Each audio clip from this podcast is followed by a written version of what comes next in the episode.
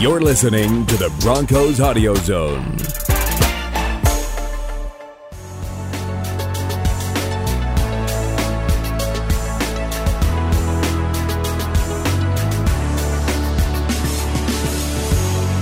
Hello, and thank you for joining us here on the Neutral Zone. I am Phil Milani, joined in studio today by special guest Hoff27. What up? What up? That's all you got, Steve? Well, what half that stands for? Hall of Famer. Okay, all right, yeah, Does it sound good? yeah, man. It's, it's half two seven. Half, Hoff27. Hall of Oh, Famer man, 27. Yeah, I That's like that. nice, huh? I like that. of course, that's uh, Steve Atwater. We got half Delilah. Also uh, in studio, pretty much my best friend, my everything, my Your boo? partner in crime, Your bay. at Aric DiLalla. Great to be here, Phil. Now you're supposed to say, What's up, fam? What's up, fam? Sup, fam? Perfect. Is Rocking the that- Patagonia. That's not a sponsor. Steve, that's you can't say that. Yeah, Oh, okay. Well, Unless you can buy this at King Soopers. exactly. Uh, Costco. Also not also a not a sponsor. sponsor. Yeah. you could uh, You can get it at King You could Soopers. sell it Yeah. and start a 401k at Empower Retirement. Yeah. And get in your Ford truck and drive away. Exactly. All right, and get some Bud Light Exactly. Yeah. While you're driving. after you drive. After you get home. Um, uh, already failing at his job. Once again, trying out for the Oh, role of dang. podcast supervisor. Feeling already? He's not Ben supervising Swanson. much. Yeah, he's not supervising. This thing's off the rails. Guys, it is random acts of kindness week. That's true. And I just want to start off this podcast with some nice things. So, Steve, I'm honored that you're here. You know, you're just a tremendous teammate. Aric, your football intelligence is terrific. Phil, you got a Thank you. nice sweater. Thank you. Those were, that was kind of random, Thank you. That's the nicest thing. and it was kind. So. Yeah. Random action. That makes sense. Uh, we've got a big show in store today. We are going to do a full combine preview. We'll give you some uh, positions to pay attention to next week. Steve's been breaking down video nonstop upstairs, just grinding away up there. Breaking the down- lab? Yeah, he's in the lab. Got it. Um, oh, we're going to go over some of the names you need to know. And when I, when I say names you need to know, we're going to talk about some names. You know what I'm saying, Aric? Why do they need to know I- that? Some names. About about half the time that we're doing this podcast, I know what you're talking about. Steve, there's a guy from your alma mater. His name's Scooter Harris. Scooter Harris. Scooter. And it's S C O O T A. Scooter. Uh, you know he can play. Yes, exactly. If, He's he, if it fast. was Scooter, it'd be a different thing. But exactly. Scooter, oh yeah, you got to be a baller. You got yeah. You don't just get named that. Yeah. You got to play well, then you get named that. You know what I'm saying, Aric? Sup, fam? so is Scooter is he, he? He's not. That's a linebacker from Arkansas. He's not projected to be a first rounder. Arkansas? Yeah. I don't know. You don't know. I don't know where he's going to be projected. Okay. Yeah, you look it These up. are just names that he likes. Yeah, I just like the You names. like the names, That's what I'm saying. Yeah, these are some names you need to know. Um, and then we'll also uh, share some voicemails and emails. Thank you, uh, everybody who uh, reached out last week. Swanson, how do they do that? Well, they can send us an email at neutralzoneshow at gmail.com or they can call in at 707 neutral 707 638 8725 for those who like the numbers instead of the letters. Yeah, there you go. Sometimes the letters neutral is Too confusing. throws me off. You're right. How- How do you do this? Phones don't have letters. Exactly. But then you got to type in gmail.com. So I mean, This is really confusing. Yeah, what are the numbers for Gmail? Uh, don't don't even don't even try the numbers with the Gmail. Yeah. Don't try the numbers. So send us uh, your comments. Let us know what you think. Questions. questions. Love questions. We'll address them. So we'll get to that uh, a little bit later in the show. But first, let's dive into the combine. We're heading to the combine next Monday. We'll hear from uh, Vic Fangio and John Elway down there. See if they have any uh, free agency news, some other thoughts uh, on what's going on with the Broncos. But even before we head to Indianapolis, Broncos already making some news. Reportedly, no assistant coaches will be joining uh, Vic Fangio down in Indy. Uh, Aric, what did you think about that? I don't have a uh, a strong opinion that you know one way or another, but I, I don't think it's going to put the Broncos at any sort of disadvantage. It was reported that they're going to spend the whole the assistant coaches will be back here spending the whole week watching film of uh, college prospects. Our friend Mike Klis at Nine News, I thought it was worded a little bit uh, From the web? From the web. It was a little confusing Oh, he from said Nine News. he said they're only going to watch tape of college prospects next week. And some fans took that to mean like, why are they only watching one week of college prospects? But I think what he meant was there'll be no pro. You won't be watching free agents next week. It'll just be college guys. So I think it's probably a better use of time, and then they can still look at the interviews. So it's just more a question of do you need them there in the room ask helping questions. Vic with the interview? Yeah. What do you think, Steve? Well, it's different, obviously, um, and I've heard some teams will be going to this type of format when it comes to the draft, not taking everyone. Um, but I, I got to be honest, I, I don't, I don't quite understand it because normally during the draft time, it's, it's obviously guys spending time getting to know the players, watching film, kind of seeing how they interact with other other people, how they interact with coaches, and that but also it's a good time for networking with you know other people in the in the coaching industry and you know all the other industries that are there. Uh, it's just a great time to get together and, and network. Uh, so I, I, I imagine they will miss out on that.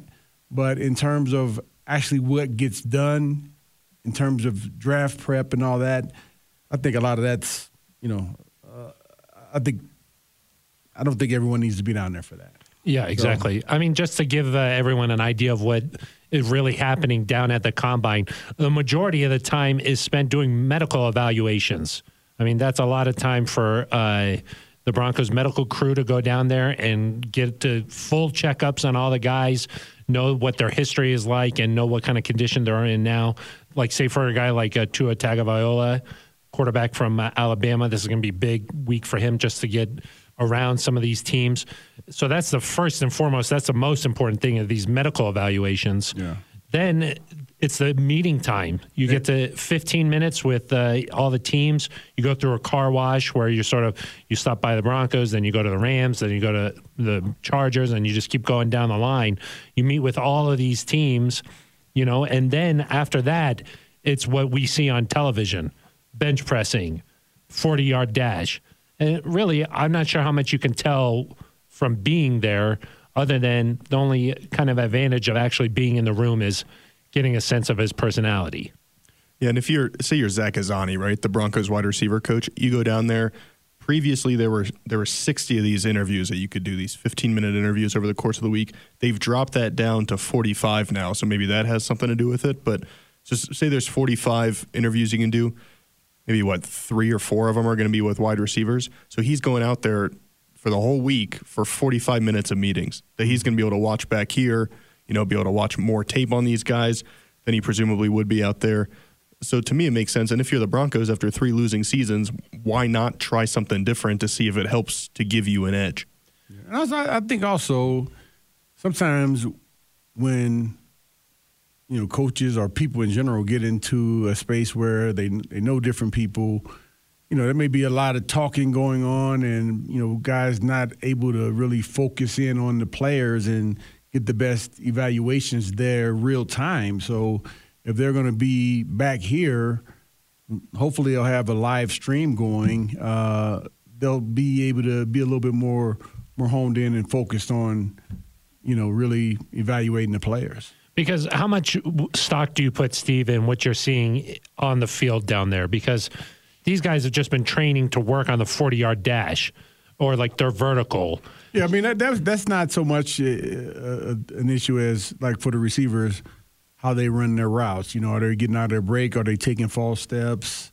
Um, yeah, all the the lifting and you know the straight line running that that's that's you don't get much out of that. But I think seeing how guys change direction when they're doing the back pedal drill, you know how guys you know how they twist when they're doing the catching drill, running up and running. Uh, running down the middle of the field while they're catching passes from the different uh, quarterbacks. I think that that can show a little bit more about a guy's kind of agility, flexibility, speed, hands, all that good stuff. But um, And that stuff you can watch on TV. Right. When- because when you're actually at the combine, all of the scouts, evaluators, the majority of them are upstairs in a booth just watching, unless you're actually down on the field uh, getting to lead one of these groups. Yeah, one more point I'd like to throw in about just kind of the whole decision making process is with the interviews.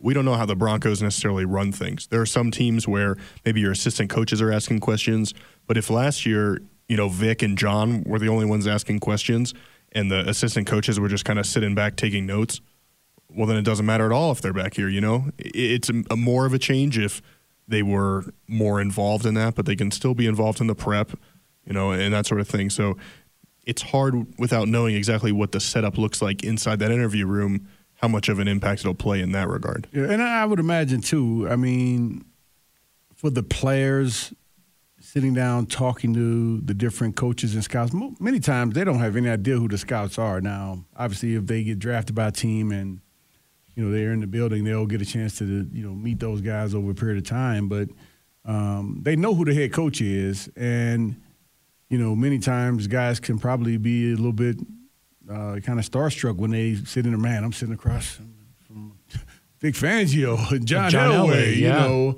and um, you know it may cause them to be a little bit more present while they're giving the interviews and be a little bit more forthcoming. Um, you, know, you never know. I was going to say one thing that we've heard in the past is that a lot of times um, the Broncos like to trust what John Elway's gut instinct is on things. We know that that's how they uh, conducted a lot of the coaching search last time. Was that John just went and had like a dinner with Vic Fangio and and trusted a gut feeling. Maybe that is how they try to approach some of these interviews. Is that hey, let's let John and you know Vic talk with these guys and let them get a gut feeling about a guy. We don't really need assistant coaches around there doing some of those things. It's also not the end of the process. You've still got all these top 30 visits for guys that you might draft in the first or second round. You know, you've got pro days. If you want to, maybe the Broncos will send assistants there more. We just, until we kind of have a holistic look at the whole process, you know, it's going to be kind of tough to determine is this a good idea? Is it a bad idea? Or does it not really matter? One small piece of the puzzle is uh, some of these combine interviews. So uh, the Broncos reportedly not sending their assistants to Indianapolis, but hey, we'll be down there. We'll have you uh, uh, covered all instead. week Yeah, long. you guys might Yeah. be in there doing interviews. I think the budget, the budget would filled up because digital media head into the combine. Not enough money left over. Yeah. I volunteer not to go if that helps. I know, man. I'm not Yeah, gonna right. be there either. Steve will not be down there, uh, but we're going to have a steak at St. Elmo's in his honor. Thanks for telling me that. You didn't have to tell me That's that. part. weird that as soon as you got into the Hoff, you just you don't have to go to Indianapolis in the dead of winter anymore. No, I would have to go except for I'm visiting my daughter. Oh, Jeez, I'm going to turn Gotcha. my mic off for a Gotcha. few minutes. Thank you. Exactly. Yeah. Exactly, Delilah. wow. Feel bad Aric, for that, wow. man. Jeez. uh, so that's uh, what's going on from the Broncos' perspective. Let's dive into some of these prospects. Uh, there's a few position groups that uh, we want to bring up here, talking about areas to pay attention to next week. And I think one of the big group, position groups, wide receiver. Uh, let's dive into some of the top names the Broncos could be looking to add. Another weapon for Drew Lock in this offense, somebody to uh, be a counterpart to Courtland Sutton, the Broncos Pro Bowl wide receiver from last year. Uh, Aric, who are some of the names to know at the wide receiver group? Well, there's some guys that uh, you know might not be around when the when the Broncos draft, like Jerry Jeudy from Alabama, CeeDee Lamb from Oklahoma. Um, maybe some guys that are more likely to be there at 15 could be a Tee Higgins from Clemson, a Ruggs from uh, Alabama. Henry Ruggs Henry the Ruggs. third. Yeah, the third. That's important. That's nice. That is nice. Because what if they put in the name and then they're like, "We want Henry Ruggs," and they're like, Their "You want this old guy?" Yeah, No, we want the third. yeah, smart. Yeah, can't screw that up. And then of course uh, your guy Laviska. Laviska. Uh, now I know Steve was watching a lot of film with Laviska this morning. Uh, Steve, just your early takeaways from that. Well, Laviska, he's a he's a big, strong guy, uh, and with the style of play that Laviska Shenault has, he has some injuries because he's a tough guy. He he plays hard every play. I love that about him. Um, he's fearless, but as a receiver, many times you want your receiver to catch the ball, get as many yards as you can, and get down. Laviska Shenault is not that type of receiver. He's a receiver who, when he once he catches the ball, he's trying to run somebody over. He's trying to get in there and do everything he can to get into the end zone. And you love that. You love that about him. You, want all your players playing like that. But I think that's maybe one of the reasons that he had some of the injuries is because he's trying to, you know, scrap for every every last yard. And um, at that position, you know, you want your guys available not saying you you know you, you don't you don't want them going all out, but um, you know you, you don't want them trying Yeah, to run smart. people over. Yeah, don't don't don't don't run a you know, you don't, don't unless you have to. I mean, if you get in a Yeah. close situation, you know the game is on the line. Go ahead and do what you got to do. But you know, for the most part, going throughout the game though, you want. I, Yeah. that's the way I look at the receiver position anyway. Most definitely. Uh, you know, I think that he should be around at least in the first middle of the first. He might even fall back later, but some of the reports are that his hip is okay. He should be a full participant in Indianapolis, and he's the kind of athlete. He athlete could be a, that ball- a baller now. yeah, he he's the kind of athlete that might be able to increase his draft stock next week by doing some jumping out of the gym, doing something crazy. Yeah, and he's a guy that I just I worry about the injury, and I don't know if that's going to be able No, to I- if you're going to be able to do anything about that at the combine. And if you're a team that's afraid of him because of an injury concern, I'm not sure him running fast or jumping high is going to change that. But if he's there in the second round, eh, it's funny how like the same player can be viewed completely different if he's there, Yeah. you know, in the 40s compared to at 15 something I'll be interested in seeing is how, how some of these other wide receivers do because there are those kind of top four or five guys. But then you've got some guys like Michael Pittman Jr., you've got Justin Jefferson from LSU, you've got Brandon Aiyuk from Arizona State. Those are all guys who maybe they're second round picks, third round picks, but could end up being really good players. You know, and Courtland Sutton, I think, showed that he's good enough to be a number one guy. And so if you can get a stronger number two, you know, you might not have to spend a first round pick on a wide receiver. It's amazing how each draft class changes your opinion on on a position group and also seeing what's happening around the rest of the league changes what you think because it was just a couple of years ago that people said you never draft a wide receiver in the first round uh, maybe like one or two would go but then you look around the league now and you see a team like the chiefs you're like oh gosh, we've got to find our guy, you know, who can just blow the lid off the defense. Or, you know, you see how explosive some of these other teams are, and you're like, well, we got to get our own guy. Well, I, I, I know that a lot of guys say, um, you know, you draft best player available. Available. Um, I think you draft for your needs, um, and I think if a team needs a dominant, elusive, fast, speedy, great route running receiver, they need to get in the first round because the guys aren't the same. First round is a first round for the most part for a reason because they've proven throughout their career that they show up for the big games, they make the big plays, and they have the size, speed, size, speed, all that to play at the next level.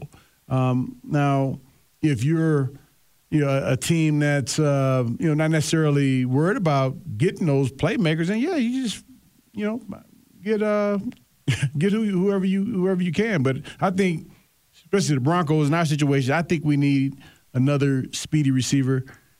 Jeudy, I don't think he'll be there at 15. Uh, I think he's on, many uh, lists. He's the top guy, um, but that's the kind of guy that that you you could make some changes, give up some some players, so some some uh, draft picks to draft a player like him.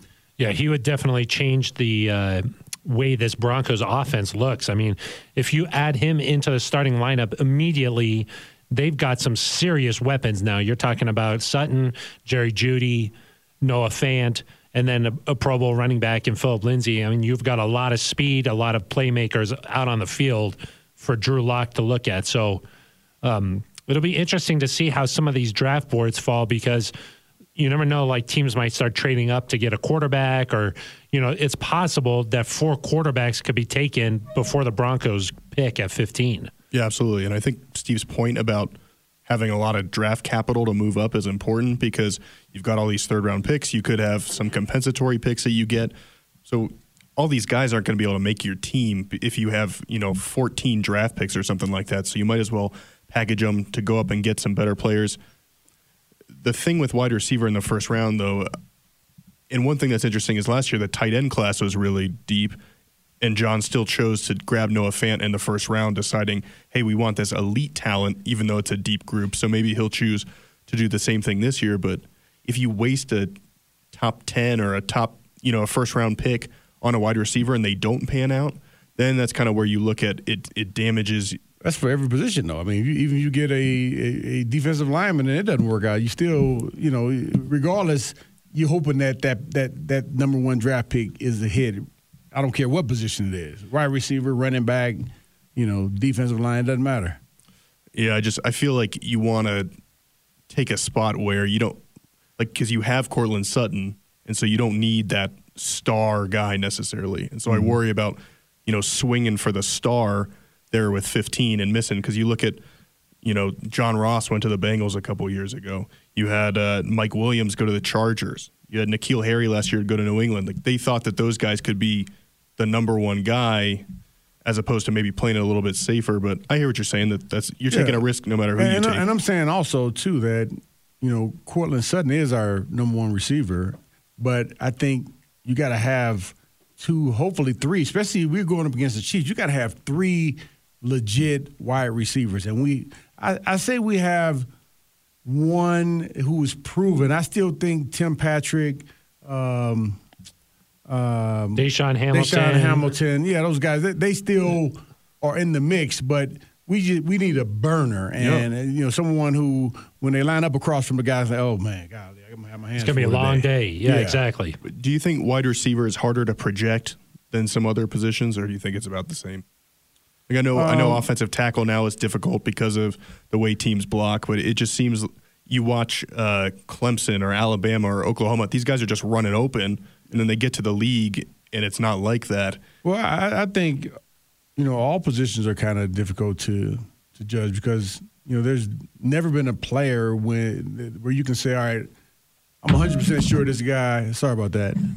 I'm 100 percent sure. Steve knocked out Aric's microphone Ooh. from across the table. Stop talking, Aric. That's what Hoffs do.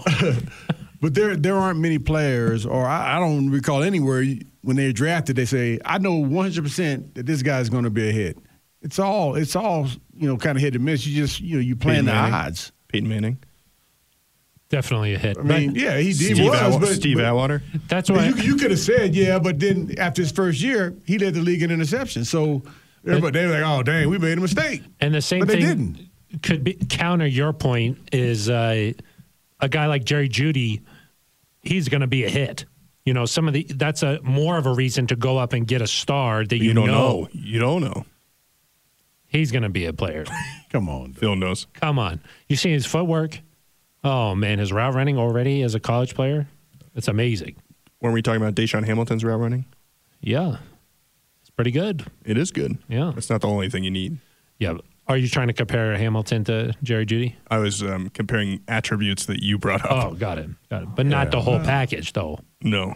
Got well, it, well but I, I, think Jerry Jeudy may be a, a tad bit faster than DaeSean Hamilton. Um, but I think that's yeah, fair. Yeah, but DaeSean Hamilton, yeah, he's great route running too. I think. Yeah, and he, like Steve said, he's still coming into his own. So. It, I, I do think that they will need another sort of playmaker weapon, somebody like that to counter Courtland Sutton. They don't necessarily need another big guy. So yeah, maybe right, right. That's we don't why need some, another six four. Yeah, that's why so some people are saying go after a guy like Ruggs. You know, see what you can do there. So yeah, I just I just personally like the idea of trying to find somebody in free agency, and it doesn't mean you can't do both. Obviously, they probably maybe they will do both. You know, get a vet guy in free agency and then take a wide receiver. I don't know if they do it in the first round, but uh, I mean the other thing, and knock on wood because you never want anybody to get hurt, but you do need something in case Courtland misses a game or two. You can't have the offense go stagnant without him out there. Yeah. yeah. And leading into the combine, the wide receiver group is a fun group to uh, watch because they're going to run the 40. Guy like Henry Ruggs III might might shock some people. so those are that's always a position group that's fun to watch heading into the combine. Another position really fun to watch is uh, offensive tackle. Right, Aric? Why do you like that? I mean, you just get to see them shuttle Yeah. You uh, get to see them then do some cone drills. What are you trying to say? That you, uh, I enjoy watching offensive linemen play with pads on. Not so much the combine, but the Broncos could be looking to take uh, one of the top tackles, especially if a guy who in a normal draft would go maybe top six, seven, but maybe because of some quarterback needs or whatever, they might fall down the board and be available at 15. Yeah, I mean, it's. We heard from Mel Kiper Jr. today, and he talked about how it's Mel Kiper Jr. The hair, The hair. tremendous hair. You kind of I try, but try, I fail. you know. That's okay. Thank you. Those are lofty aspirations. yes. You should let it grow out like you did last year. we don't need that. Some guy on Twitter kept saying it dangerously banked to the left. Yeah, I don't know what that means, bad. but it's nice. it looked like you were about to fall over. It looked like maybe there was a surfer in there, Yeah, right in it. exactly. Yeah. Uh, but Mel was saying that it's a really top heavy class for tackles. And so if you don't get one there, I think he had five tackles going in the top 15. So you got to go. If you want one and you think that's a priority, you got to get one up there. Okay, so what do you do with Garett Bolles then? If you go that route, That's a great question, Steve. We were talking about that in the office earlier. It's a difficult thing to think about because you could either have him as a backup or you could look to move to trade him because I think that if you take a tackle in the first round, that guy's going to be starting right away. Yeah, I don't know if you move him immediately because I want some assurance that Ja'Wuan James is healthy. And so maybe if you get that in, man, this is his year, man. You know he I know, yeah, he has every other year. One year he's got 15, 16 games, and it's five or six. But hopefully now he's he's he's he's over that hump, man. He's gonna he's gonna get 15, 16 games every year going forward. But Ja'Wuan James is going to be playing on that right side with the amount of money that he's getting paid, and he knows what's expected of him this year. I, I don't think unless unless you know there's some type of fluke injury that keeps him Right. out again, which hopefully that that doesn't happen. So the issue is really kind of the left side and Garett Bolles. And do you think a guy will be able to come in here and unseat Garett Bolles? I just don't know if I just don't know if it's possible. I think if you take a first round tackle, they're going to be given every opportunity to do that. And then in that case, say that he does take that starting job, the new guy. Then you've got that new player on the left side. You've got Ja'Wuan James on the right side.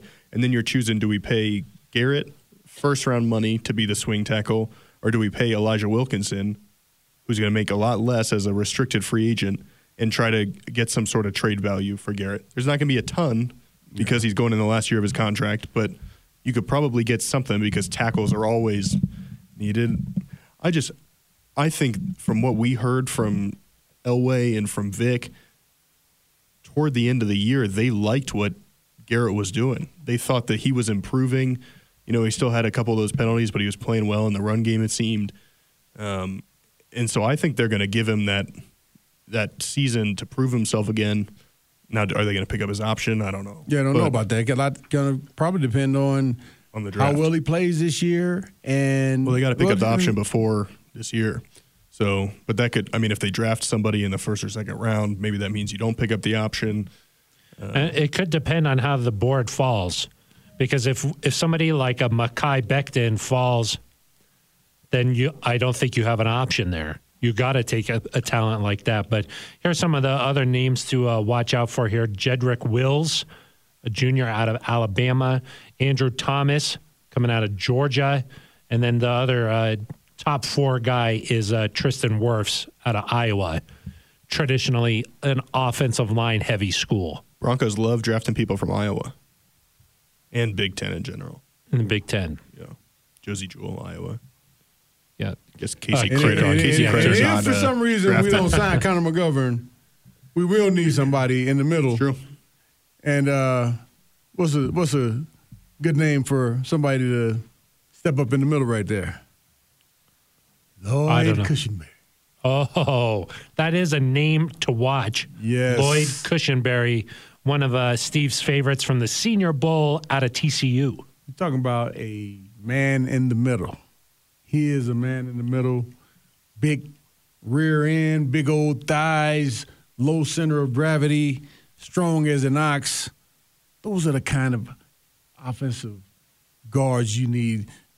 I mean, Caesar Center, Lloyd Cushenberry out of Center, LSU. the- The, Phil's, Phil's not from the south. Uh, from He the doesn't. LSU. the type That's of my- center my- that uh, will work really good with Mr. Dalton Risner over there and whoever that right guard is going to be, wh- whether it's Ron Leary, Brandon Scherff.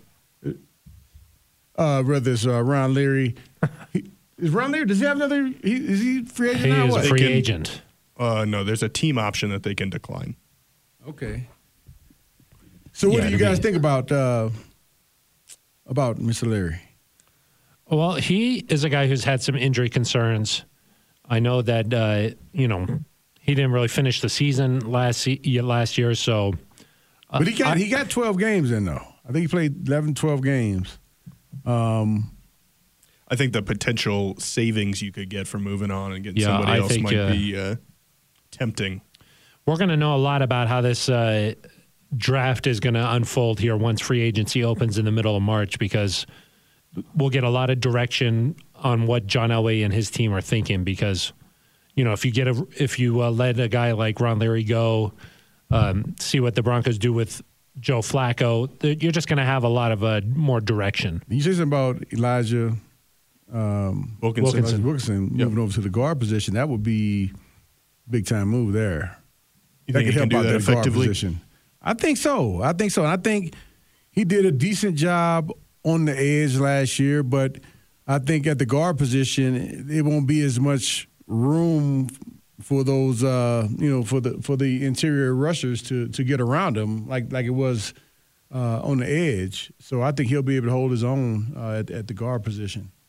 Would you be happy if the offensive line next year, if you put Wilkinson in for Ron Leary and everything else stayed the same? And Lloyd Cushenberry in the middle. Okay. that's uh, Lloyd Cushenberry the third that's why I got a little confused there Yes, of course I- that's the uh, offensive lineman from LSU I thought you said TCU. no no no LSU Oh, okay. Yep. This, that's you didn't because say, I didn't. I misheard that. yeah, it, this is because this is Lloyd Cushenberry the third. Oh, Cushenberry the second's at TCU. Uh, I don't know if that's true or not, but uh, I just was a little confused earlier. So now that I know it's you guys are talking about the third, of course that's the offensive lineman from LSU, one of Steve's favorites from the Senior Bowl. Thanks, DiLalla. So Thank you, Steve. Offensive Off- line uh, is definitely going to be a, a, a position that where the Broncos. I think at some point they're going to draft some, a couple of guys there to just, if anything, increase competition along there. You need some swing guys. At the end of last season, they were picking guys up from the street and saying, "Start at guard for us." So And you mentioned Brandon Scherff. Yeah, Do you really want to take a look at Brandon Scherff? I'd be interested. I'm not saying I would do it. I mean, if we look back Look at our. Valentine's Day segment. I mean, what does that mean? I don't know if I want to get into a bidding war for him. Is he my top free agent that I'd sign? No, but he, when healthy, has been excellent. No, no, right. But that's Well, he has three Pro Bowls in five seasons, I think. I mean, that's a guy that if you had, three or two. I think three. Okay. hmm, interesting. Swanson, I think he's still here. Is he still here? Swanson, we're talking about. Uh, Sorry, I just woke up from a nap. yeah, These exactly. are these are Three, college right? players. Three, three Pro Bowls.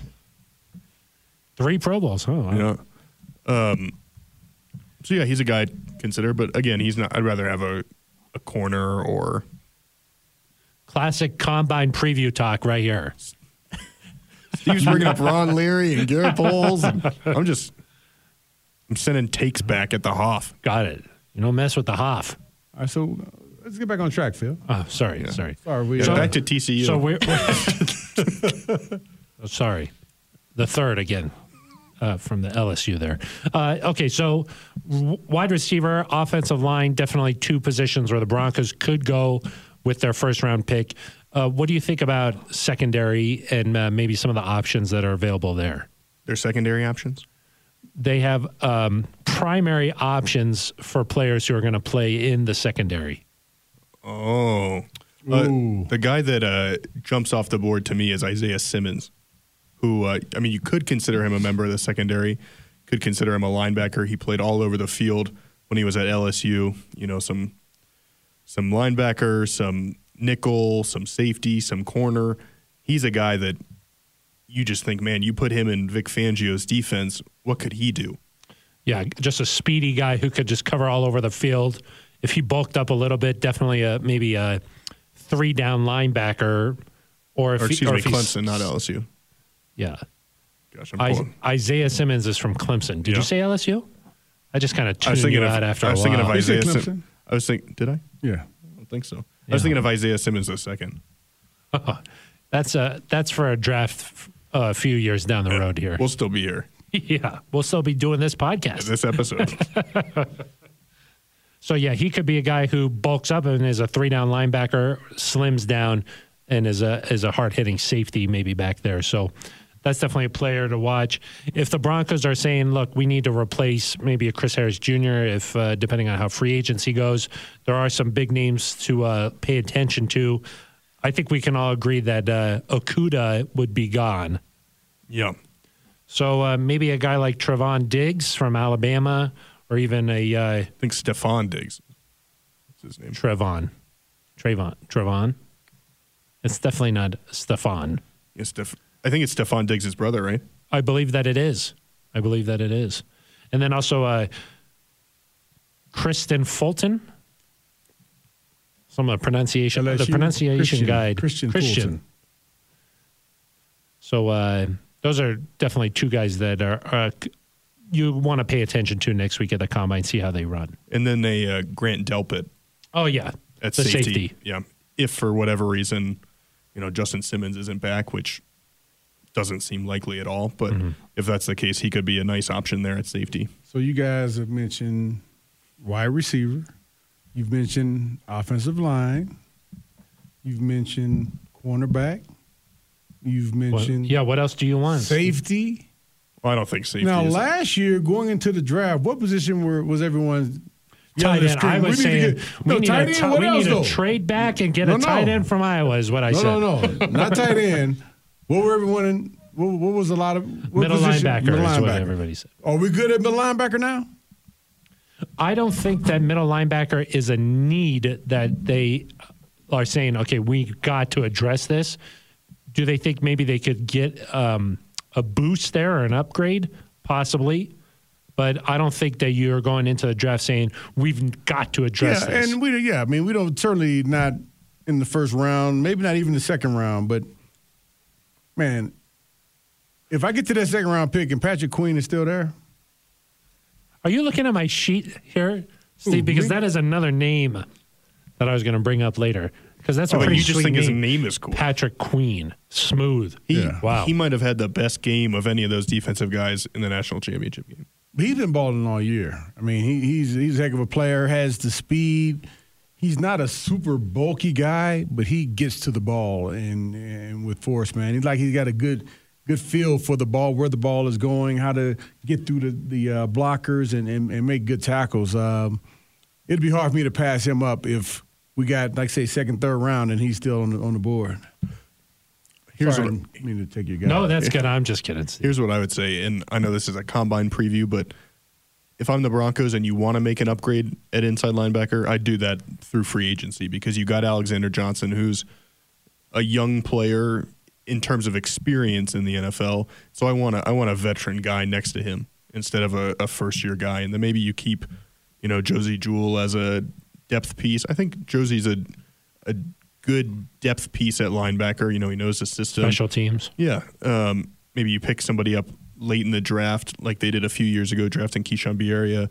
Um, but I don't know if, again, it's the, the question of do you go best available if that guy's there, or do you say, hey, we've got bigger needs that, because if you take a tackle in the first round, for example, and you get to the second round and you're Oh, like, we got to get a corner.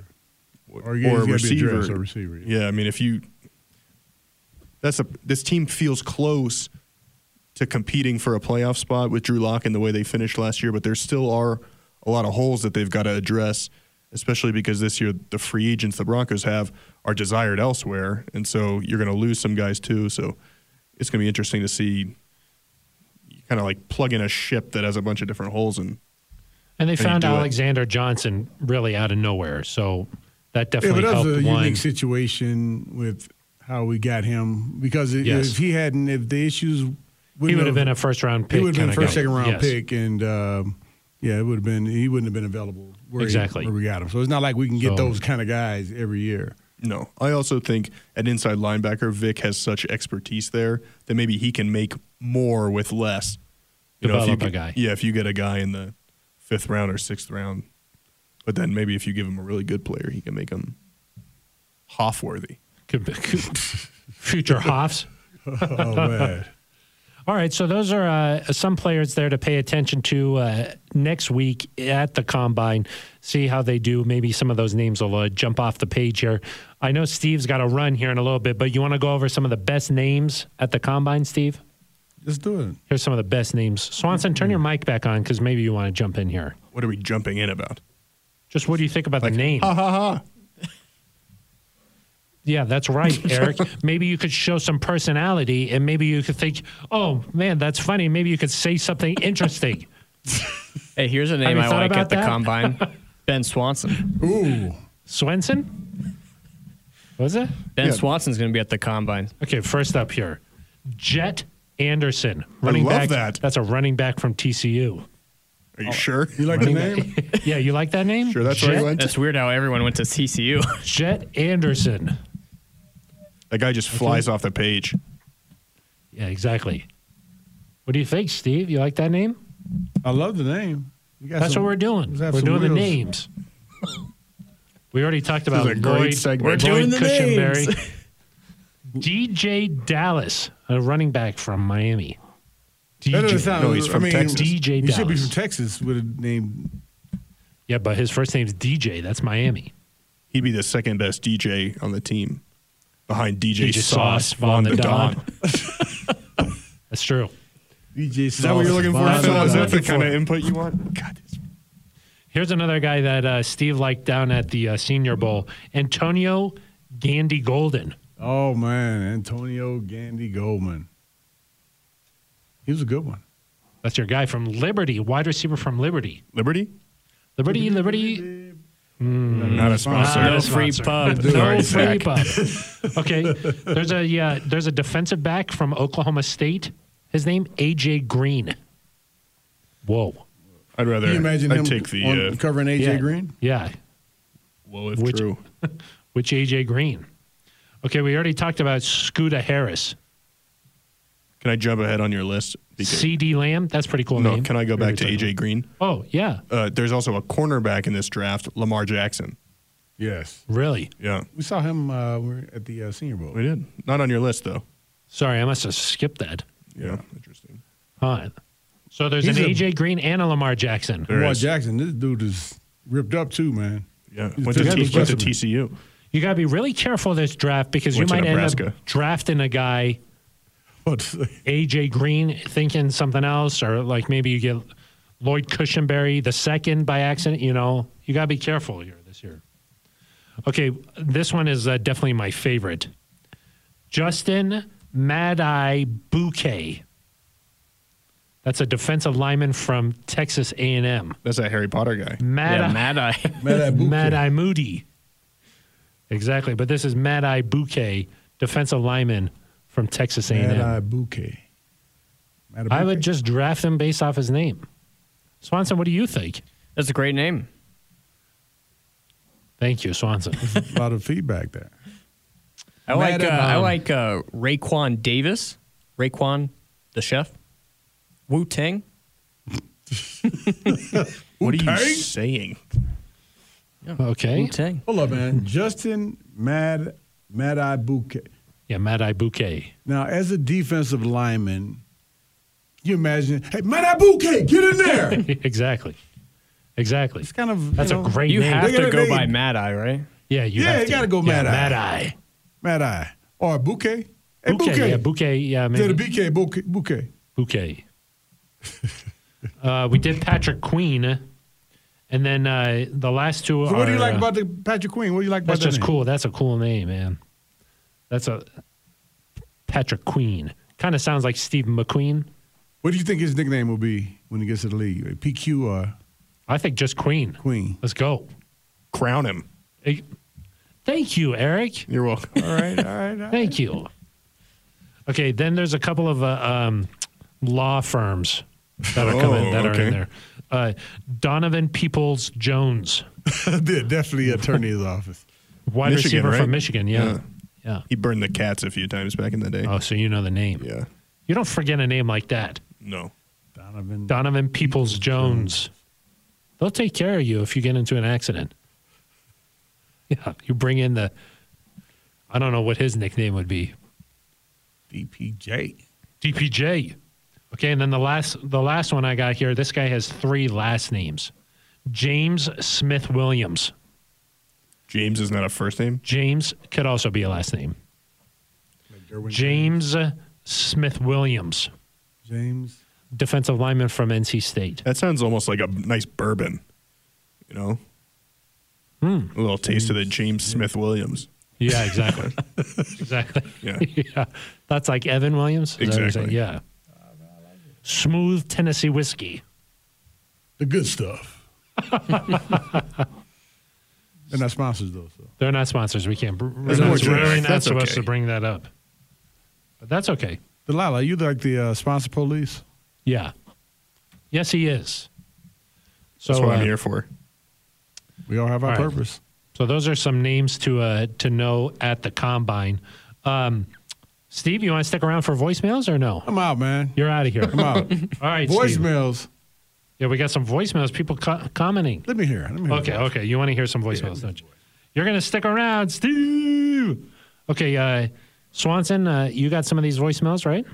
Yeah. Do you want me to do? Uh, you want me to play them? Yeah, go ahead. Okay, so um, let's see. The first one is from Tyler. He's calling from Maryland.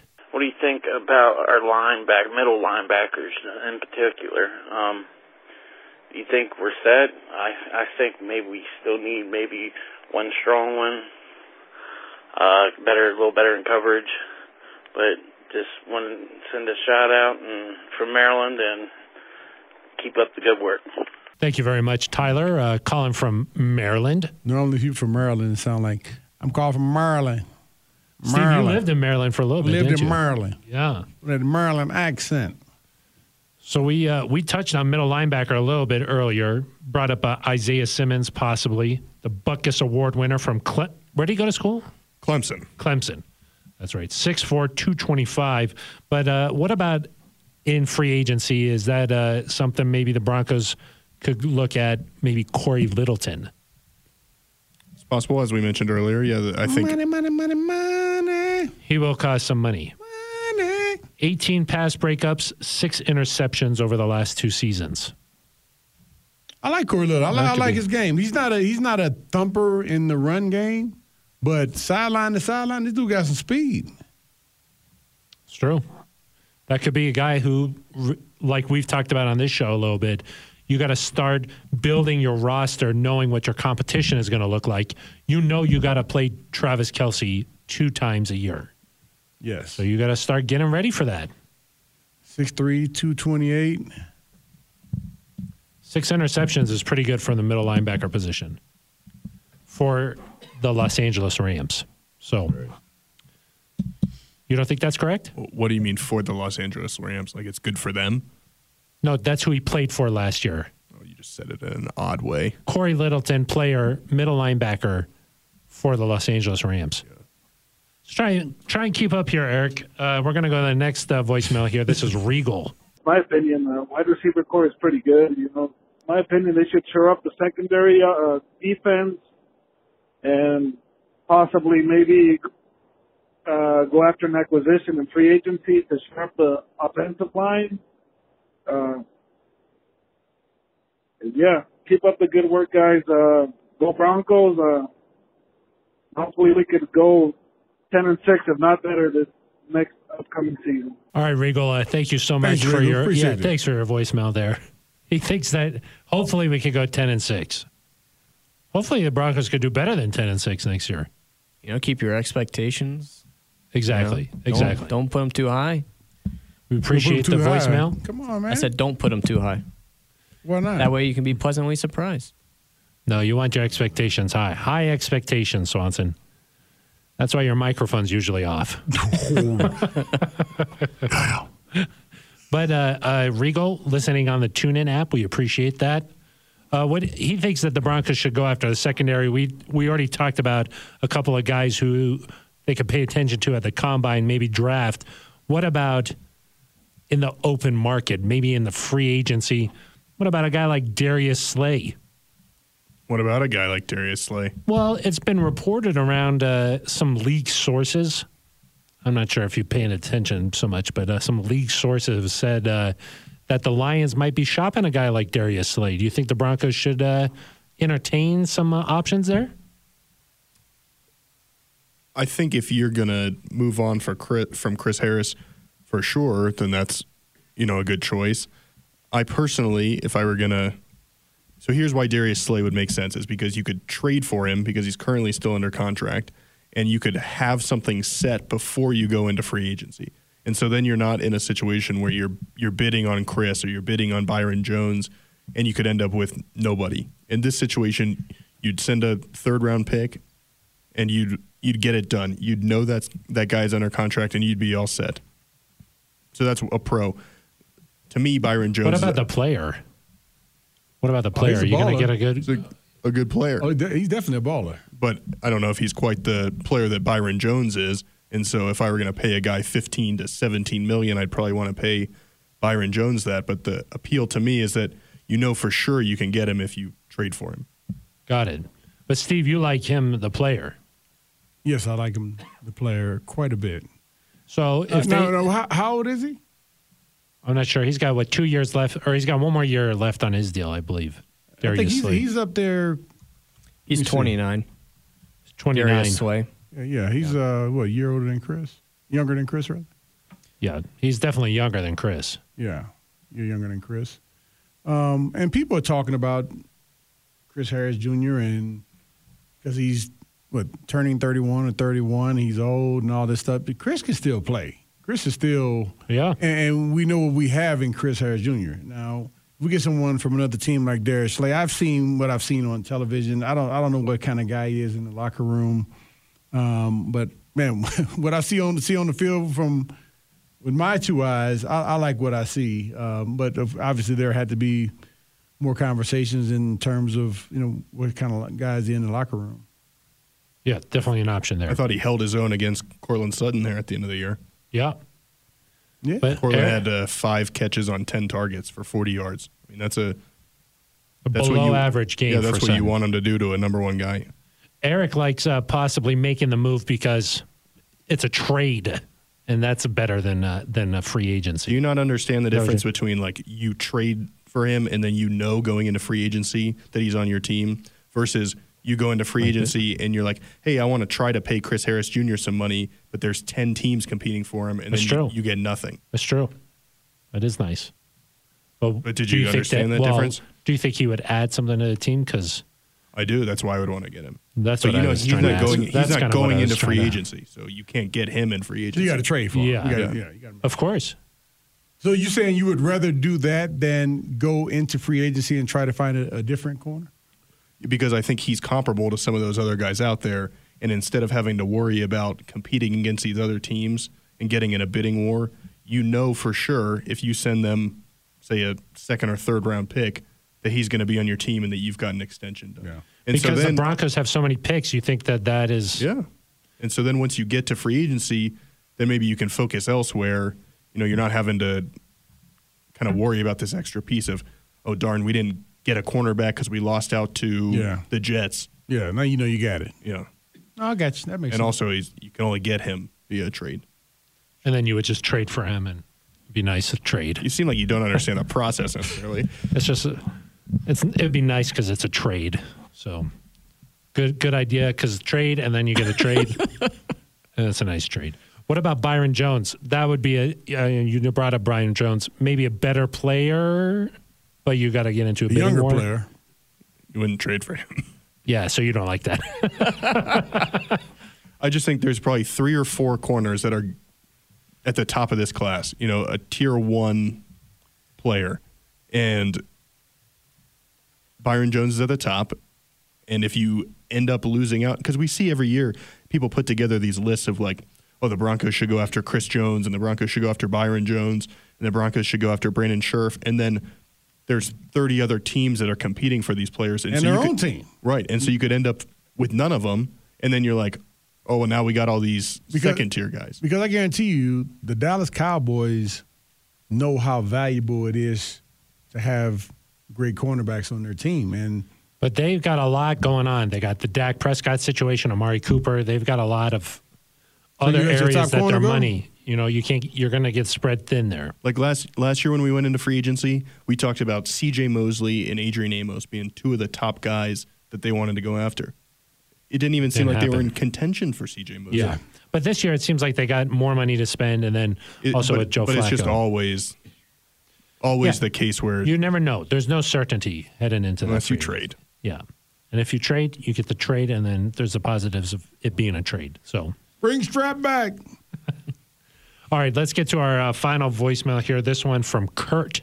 if you look at the insatiable appetite that uh, Americans and the rest of the world now has for um, football at the NFL level, there's actually something going on, I believe, anyway, for an 18 game schedule and a 40 team franchise format. What's going on is the XFL is showing a lot of promise for uh, fans attending professional football games uh, in the off season, if we want to call it that. And then also there's a lot of markets available that have wanted teams for decades. There's a lot of markets available that had teams and now don't. Hey, it's Kurt again. I got cut off there. I guess I got too long winded. But anyway, to make it quick, um, you know, there's plenty of markets right here in the United States that could create um, franchises as well. Um, you know, you got Orlando on the east, um, Sacramento, Salt Lake City. Um, the list goes on and on. So anyway, it's my thought. Thank you very much there, uh, Kurt. A lengthy voicemail. Uh, had to go into two different voicemails, so we appreciate the passion there. But That's how I found out that there's a three minute limit. I'd never, Yeah. never Yeah. But, but I, do you guys buy that there are that many markets that could support an NFL team? no, I don't think so because Well, you have to build stadiums that are large enough. Like, there's a whole lot of money that would get tied up. I think. Can we uh, cut Swanson's microphone? I was going to say the thing that I th- think would happen is that there'd be diminished level of play. Because the thing that you like about watching the NFL is that you're watching incredible athletes doing amazing things. So when you spread the talent pool too thin, it, the level of play goes down and it's not as enjoyable of a product. I mean, you see that even toward the end of the year in the NFL when guys start getting hurt and you're, you know, having to play guys who are on the practice squad or who are at the bottom of the 53. It's a different product than it is at the beginning of the year, or it's a different product even watching playoff teams play against each other or the Super Bowl than it is when you watch some of the teams that have ranked near the bottom of the league. And so I think diluting it by adding eight more teams is you're going to get more games that are not competitive. You're going to get more games that are not fun to watch. More Yeah. isn't always better. Yeah, and I don't. I just don't know if, if the different markets can handle that many more Yeah. teams. I think as far because, as- yeah. I mean, we got most of the fans out there. They they're rooting for a team now, and then uh, they're going to pull away from their team. I guess they would if they if they live just say in Salt Lake City or uh, another Little place. Rock? Say what? Little Rock? Well, Steve, you're from St. Louis. oh yeah, and I tell you what, there, people are still upset that the Rams are gone. They Oh, yeah. love the Rams, and when I got inducted with Isaac Bruce, man, everybody's, hey man, forget you, man. T- tell Isaac Bruce, Bruce I said hello. I was like, all right, all right, Inducted to what? Hoff, man. you know it. You know The that's Hoff, baby. Hoff. You could just casually drop that into a conversation now, huh? Yeah, yeah, just Hoff. I think it's. Oh, I'm sorry. Go No, ahead. keep going, Steve. That's okay. That's it. I was done. I think it's more likely that if you expand, it's going to be internationally, where maybe you add a Mexico City franchise or a London franchise or Toronto, and you get to maybe 34 or something like that, rather than go all the way up to 40. And I think the league could probably handle another team or two, but I think they're at a good spot. And when you're the NFL and it's working as well as it is, you're not gonna you're not gonna mess with it because the odds that it you know ruins the good thing you've got going are not worth how much revenue they're bringing in. Steve, you weren't here last week, but we talked about a 17 game schedule. Mm-hmm. As a former player, what do you think about that? Well, are you are you talk, were you guys talking about it in terms of the players still only playing 16? Or are you talking about guys actually playing All 17, games? All 17. Oh man, um, I don't I don't think that's a good idea. Just uh, with the wear and tear that the guys already are putting up with, and uh, yeah, I'm I'm not for that. Just because uh, yeah, add a whole another game, whole another week of preparation. I don't think the preparation would be as bad because you know near the end of the season, most teams aren't in pads anyway, uh, and they just get more of the conditioning in, the mental reps in. Um, but you know, go out there and have another game. I'm, I'm I'm not for that. Now I am for deciding which 16 games your guys are going to play, and you got to be kind of strategic with that. I know you don't like that, DiLalla. I like that idea. A little bit of I don't like it. strategery. I don't like it because I think it goes uh, back again to you want to put the best possible product on the field, and if there's a game where say the Broncos can't play Drew Lock, they got to play their backup quarterback, or going back in Yeah. in time, you you can't play Peyton Manning or John Elway. I mean that's maybe it's interesting in terms of the strategy standpoint, but it's not entertaining. And the fans, it- if you bought a ticket to that game, Yeah, you'll be what like, if you're like, oh, what? But, Disappointing. But that doesn't like mean all right. One game, all my starters are sitting out. It's no. All right, one game you may have a left tackle. You got everybody else playing. Well, you know, majority of the guys on offense. So you just take turns along the offense, man. And some guys are gonna get hurt anyway. They're gonna miss two or three games. What if, uh, Steve, what if they made the, some more incentive for the players where they got a larger share of the revenue, you know, percentage of the revenue? And they're making a zillion dollars already. They don't need any more money, man. well, but But that's I'm all for the for the, for the love of the game. I mean, at some point, because I do think it'll happen at some. And at one point, the, it was a 14 game schedule and it went to 16, and that's the new normal. And I'm sure at some point, 17 will feel like the new normal. They'll just figure it out, you know? Yeah. It might not be Just the have best. the game be like the Pro Bowl. Like, you can't really tackle. Just uh, touch them down. Gotcha. I'm down. Steve, you wouldn't be That'd able be to tackle anybody anymore. Yeah, you wouldn't be able to play, Steve. Yes, I would. hey, I like that moolah, so I, I We've heard, yeah, we've heard can- several people say that you'd be fined quite a bit. They don't know me. You just heard that from me. Steve, what's going on in your Hall of Fame process? Where are you at right now? You already did the bust. You got everything done, huh? Yeah, the bus is ready. The bus.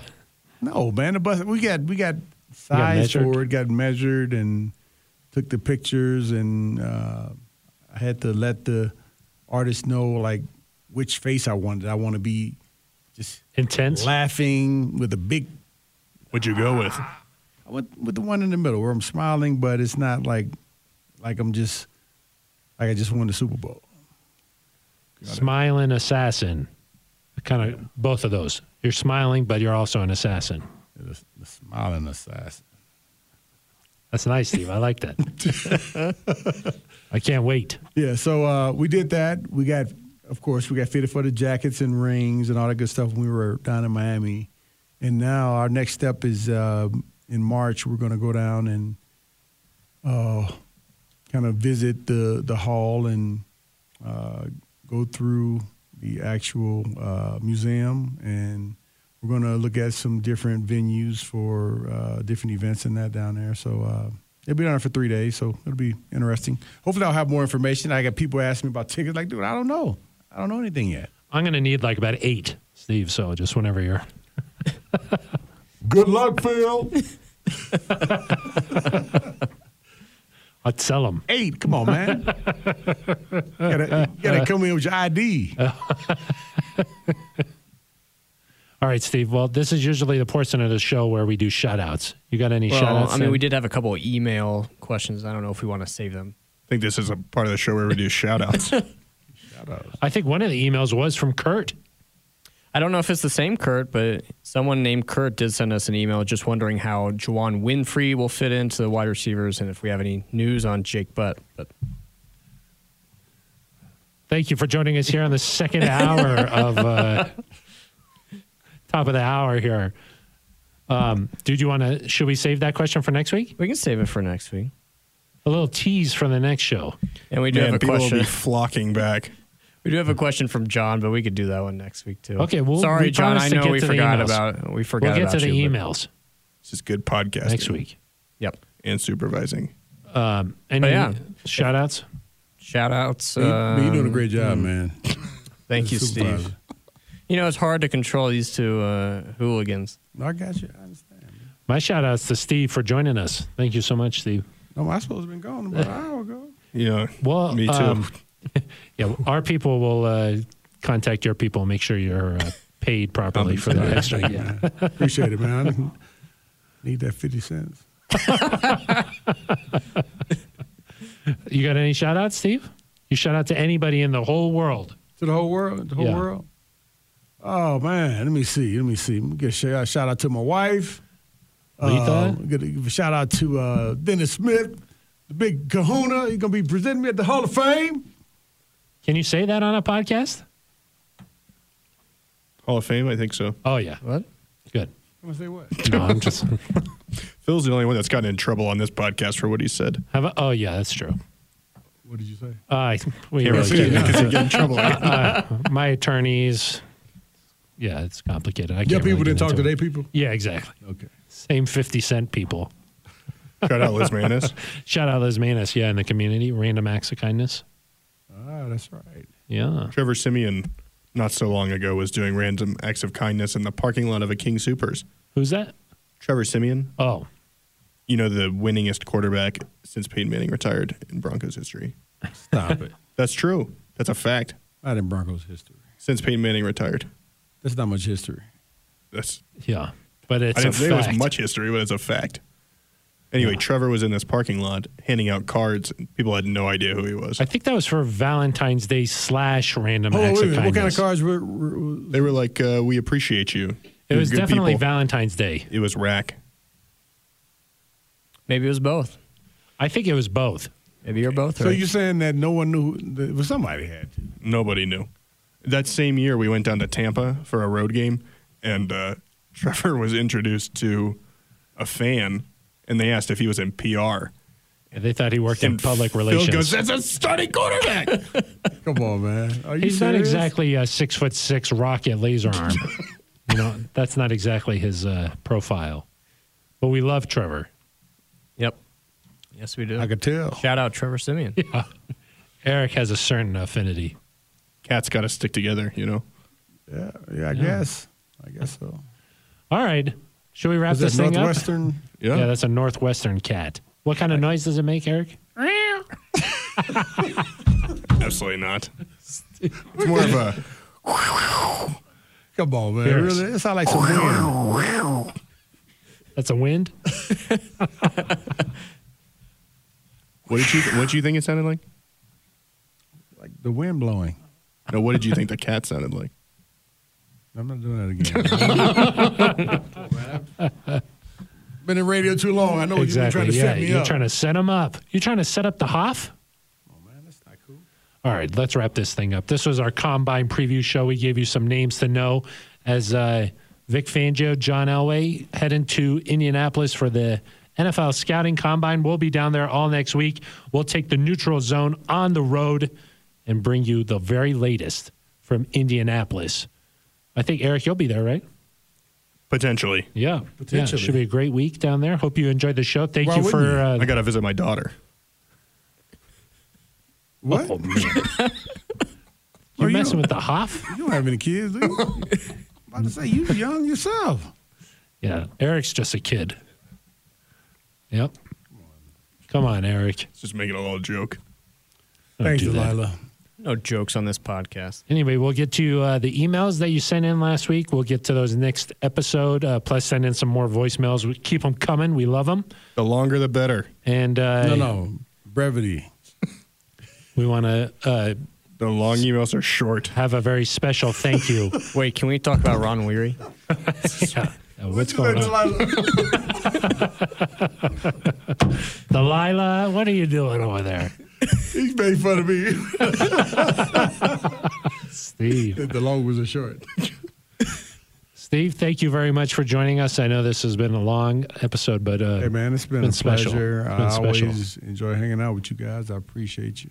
this is what your third time on the neutral zone. So Yep. thank you so much. Third and last. Nah. I'm out, man. Appreciate you. All right. Thank you All very right. much, Steve. For Ben Swanson, Aric DiLalla, Mr. Hoff, Aric DiLalla. I'm Phil Milani. You've been listening to The Neutral Zone.